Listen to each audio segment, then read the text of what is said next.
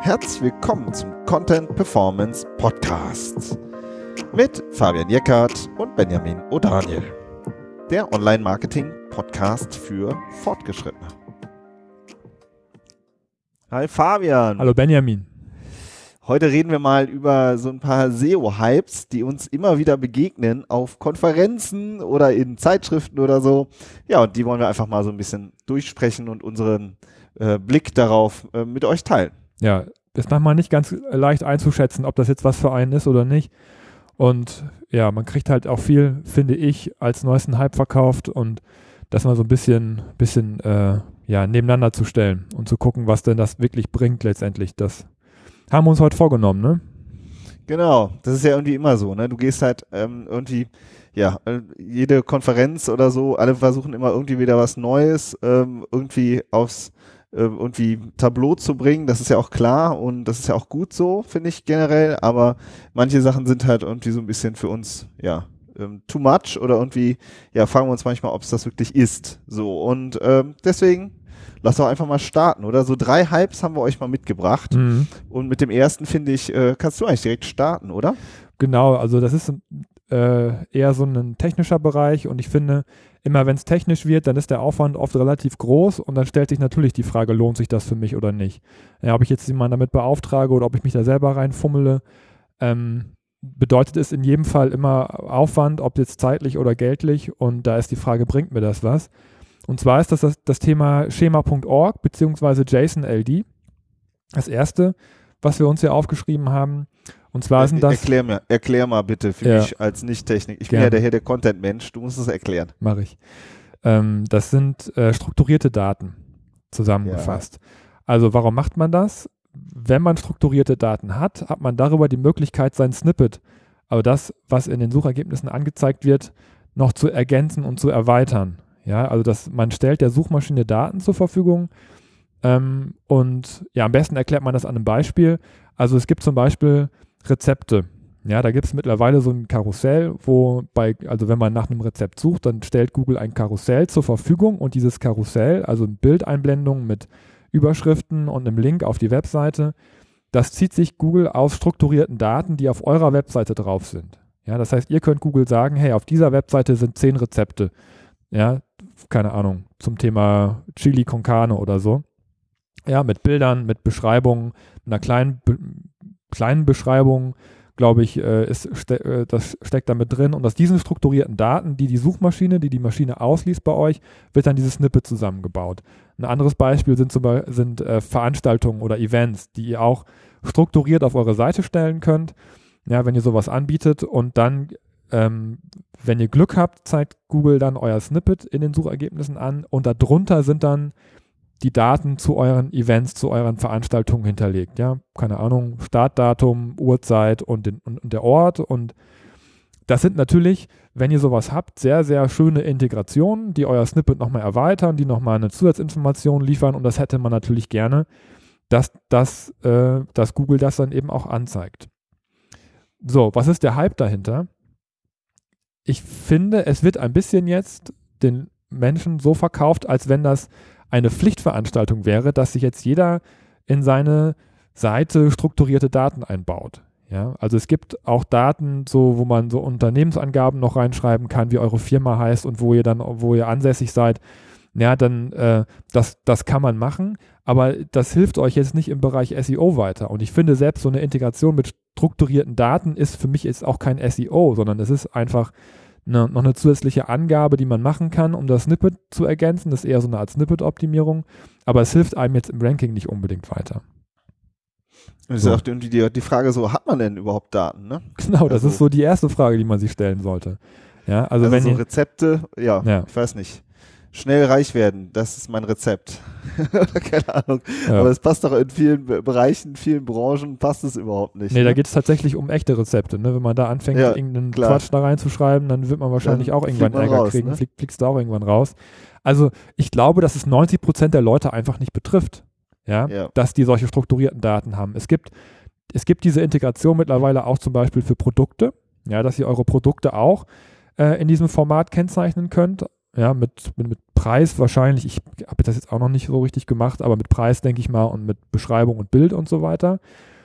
Aber es gibt bei Google keine Produktintegration in den Suchergebnissen. Ja, es gibt die Produktsuche von Google, aber da kommt ihr nur über euren Feed und über eine Kampagne rein, die ihr dann schaltet. Und ich glaube nicht, dass Google ein Interesse daran hat, Produkte im Moment in den Suchergebnissen anzuzeigen, sozusagen auf organische Art und Weise. Das heißt, dass diese Art der Auszeichnung fällt letztendlich auch flach.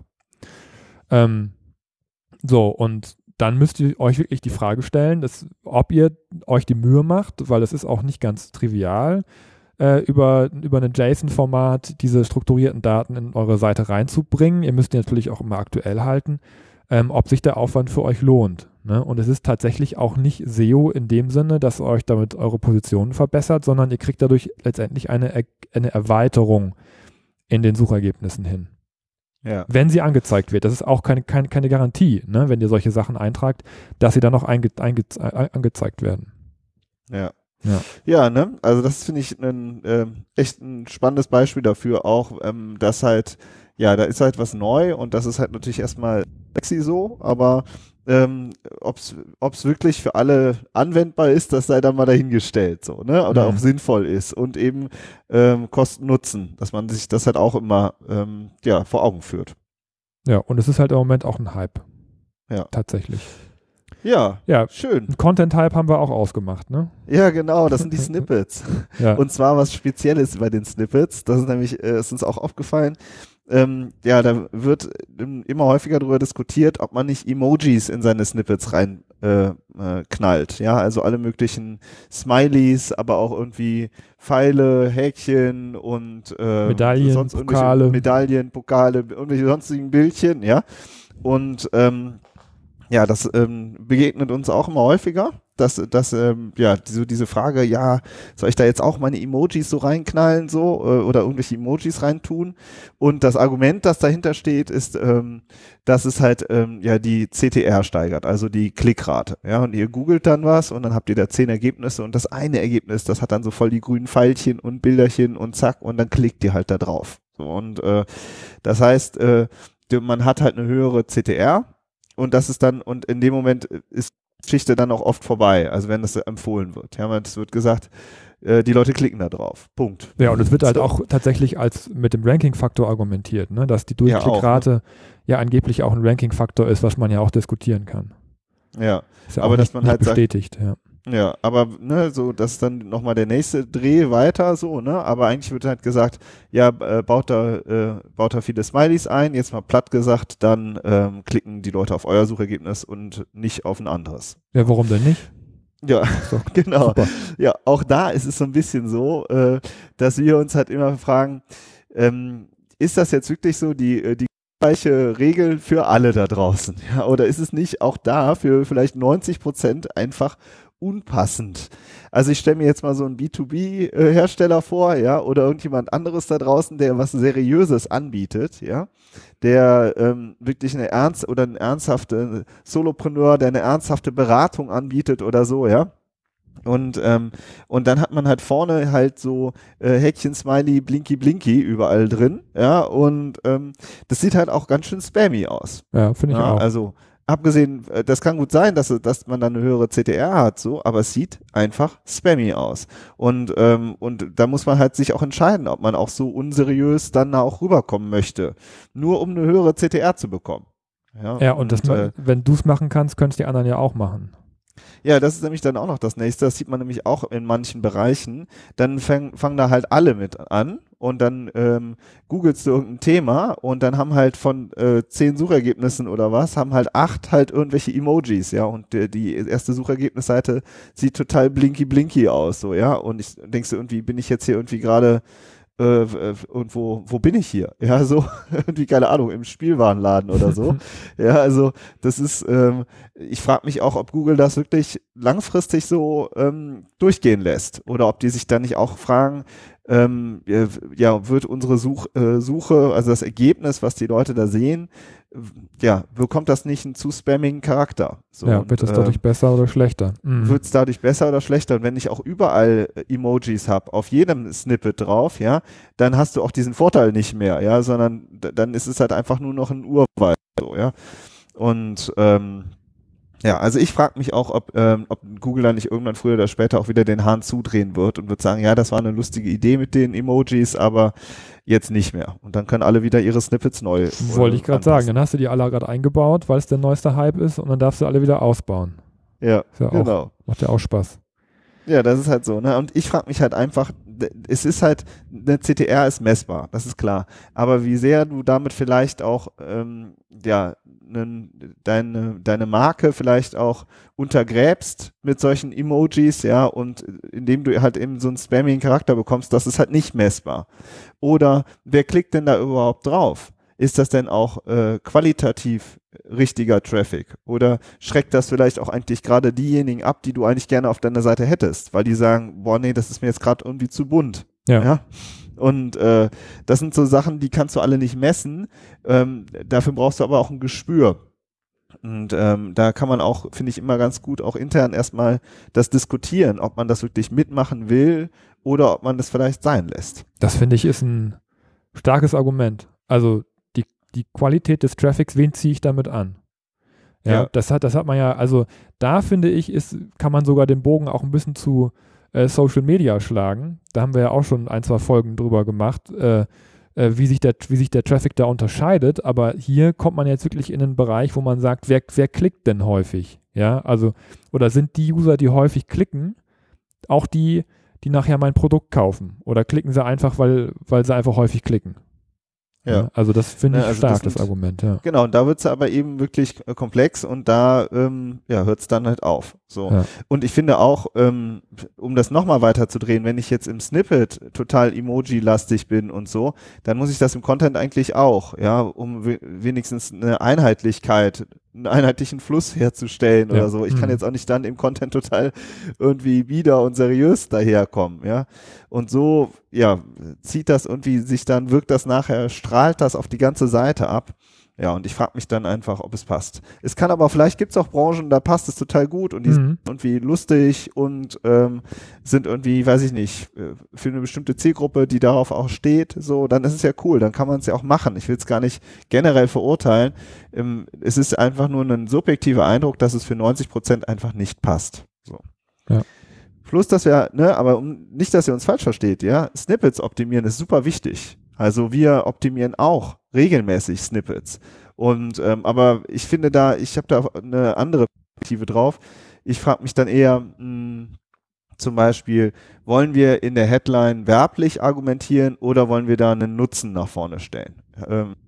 Können wir vielleicht verschiedene Vorteile, die einen Anbieter hat, können wir die testen, ja, und so was funktioniert gut, auch wie argumentieren andere Unternehmen oder andere Websites auf der ersten Seite, wenn man ein Thema googelt, und wie wollen wir argumentieren, ja, so, das sind, finde ich, so Dinge, das ist für mich irgendwie gehaltvoller. Darüber kann man sich ja auch absetzen, ne? Das haben wir ja auch schon ein, zwei Mal, haben wir, glaube ich, sogar in einem Webinar schon mal durchgesprochen. Ich weiß das gar nicht mehr so genau, dass wir uns auch mal Ergebnisse, oder dass du dir Ergebnisse angeguckt hast und einfach rein aus der Argumentation heraus gesagt hast, guck mal, die argumentieren alle gleich, ne? Und was ist denn, wenn wir jetzt mal einfach mal nur ganz nutzwertig da reingehen und mal ein anderes Snippet schreiben? Das ist auch sehr auffällig, finde ich. Auffälliger als ein Emoji oft, wenn man einfach mal eine ganz andere Ansprache wählt. Ja, ja, ne, das sind so, das ist das Thema Snippets. Wo du gerade von Webinaren redest, ne, haben wir ganz vergessen zu sagen am Einstieg. Ihr könnt uns auch, könnt euch einfach in unseren Verteiler eintragen, das wisst ihr ja, ne, und dann schicken wir euch eine Einladung zu, wenn wir mal wieder ein Webinar machen. Die sind eigentlich auch immer sehr gut besucht und ist es halt cool, weil da könnt ihr auch Fragen stellen und wir versuchen, die direkt live zu beantworten. Also das ist einfach ein ganz cooler Weg, um einfach noch tiefer einzusteigen und auch mal so nochmal, ja, ein bisschen konkreter was zu sehen am Bildschirm. Da verraten wir unsere SEO-Hypes im Webinar, genau. Die geheimen. Unsere geheimen SEO-Hypes, genau. Ja, ja gut, aber bevor wir, machen wir doch direkt nochmal weiter. Wir haben noch ein drittes mitgebracht für euch. Das ist die Sitemap. Fabian, ja. Du bist dran. Ja, das ist eigentlich kein SEO-Hype mehr, also weil es das auch schon Ewigkeiten gibt. Aber ich irgendwie war es mein Bedürfnis, da auch drüber zu sprechen im Kontext von SEO-Hypes. Also eine Sitemap, ob ihr es wisst, weiß ich nicht, ob es nutzt, weiß ich auch nicht. Aber nur einmal kurz zur Erklärung. Das ist ja eine Datei, die ihr Google zur Verfügung stellen könnt, wo ihr alle eure URLs drin habt, die es auf eurer Webseite gibt. Ja, die wird oft automatisch generiert. Manche CMS-Systeme machen das automatisch, andere, da muss man dann einen SEO-Plugin installieren, da kann man sich dann die Sitemap rausziehen und reicht die dann bei Google ein mit dem Ziel, dass man damit erreichen möchte, dass Google alle Seiten wahrnimmt oder in den Index aufnimmt, die es bei mir auf der Präsenz gibt. Ja, das wird auch immer so gern im SEO-Kontext verargumentiert, dass man sagt, sorg dafür, dass Google alle deine Seiten kennt und dafür musst du eine Sitemap einreichen und das ist dann Suchmaschinenoptimierung. So, und ich habe da eigentlich seit jeher schon ein bisschen eine andere Meinung zu. Ich finde nicht, dass das SEO ist, seine Sitemap einzureichen, einfach nur. Sondern das ist teilweise eher dazu führt, dass man manche Dinge im SEO vernachlässigt, die eigentlich viel wichtiger sind. Ja, das Problem bei der Sitemap ist oft, wenn sie nicht automatisch aus dem System generiert ist, dann ist sie oft nicht aktuell. Das heißt, ihr habt dann eure neuen Seiten dann doch nicht drin, weil das Ding einfach ein halbes Jahr alt ist, weil man in solche Dateien einfach auch nicht so oft reinguckt. So, der andere Fall ist, dass sie einfach vielleicht auch nicht vollständig ist, ja, dass manche Seiten da dann doch nicht drin sind, die man gerne drin haben möchte und man verlässt sich darauf, dass das ja schon in der Sitemap drin steht, tut es dann aber nicht. Ja, oder es sind Seiten drin, habe ich das schon gesagt, die veraltet sind, weiß ich gar nicht. Ne, so ja, aktuell nicht. Ja, die man vielleicht abgeschaltet hat, die aber dann trotzdem noch drin sind oder so. Ja, also das ist oft so, dass das Ding nicht richtig funktioniert und dann sendet man irgendwie auch die falschen Signale an Google. Oder man verlässt sich drauf, dass Google ja schon die Sitemap ausliest und dann muss ich mich ja um meine Struktur gar nicht richtig kümmern. So, und da kommen wir zum Problem. Genau, jetzt wollte ich gerade mal einhaken, du hast mich gesagt, und das führt ja dann dazu, dass man dann eigentlich andere Dinge vernachlässigt. So. Ja.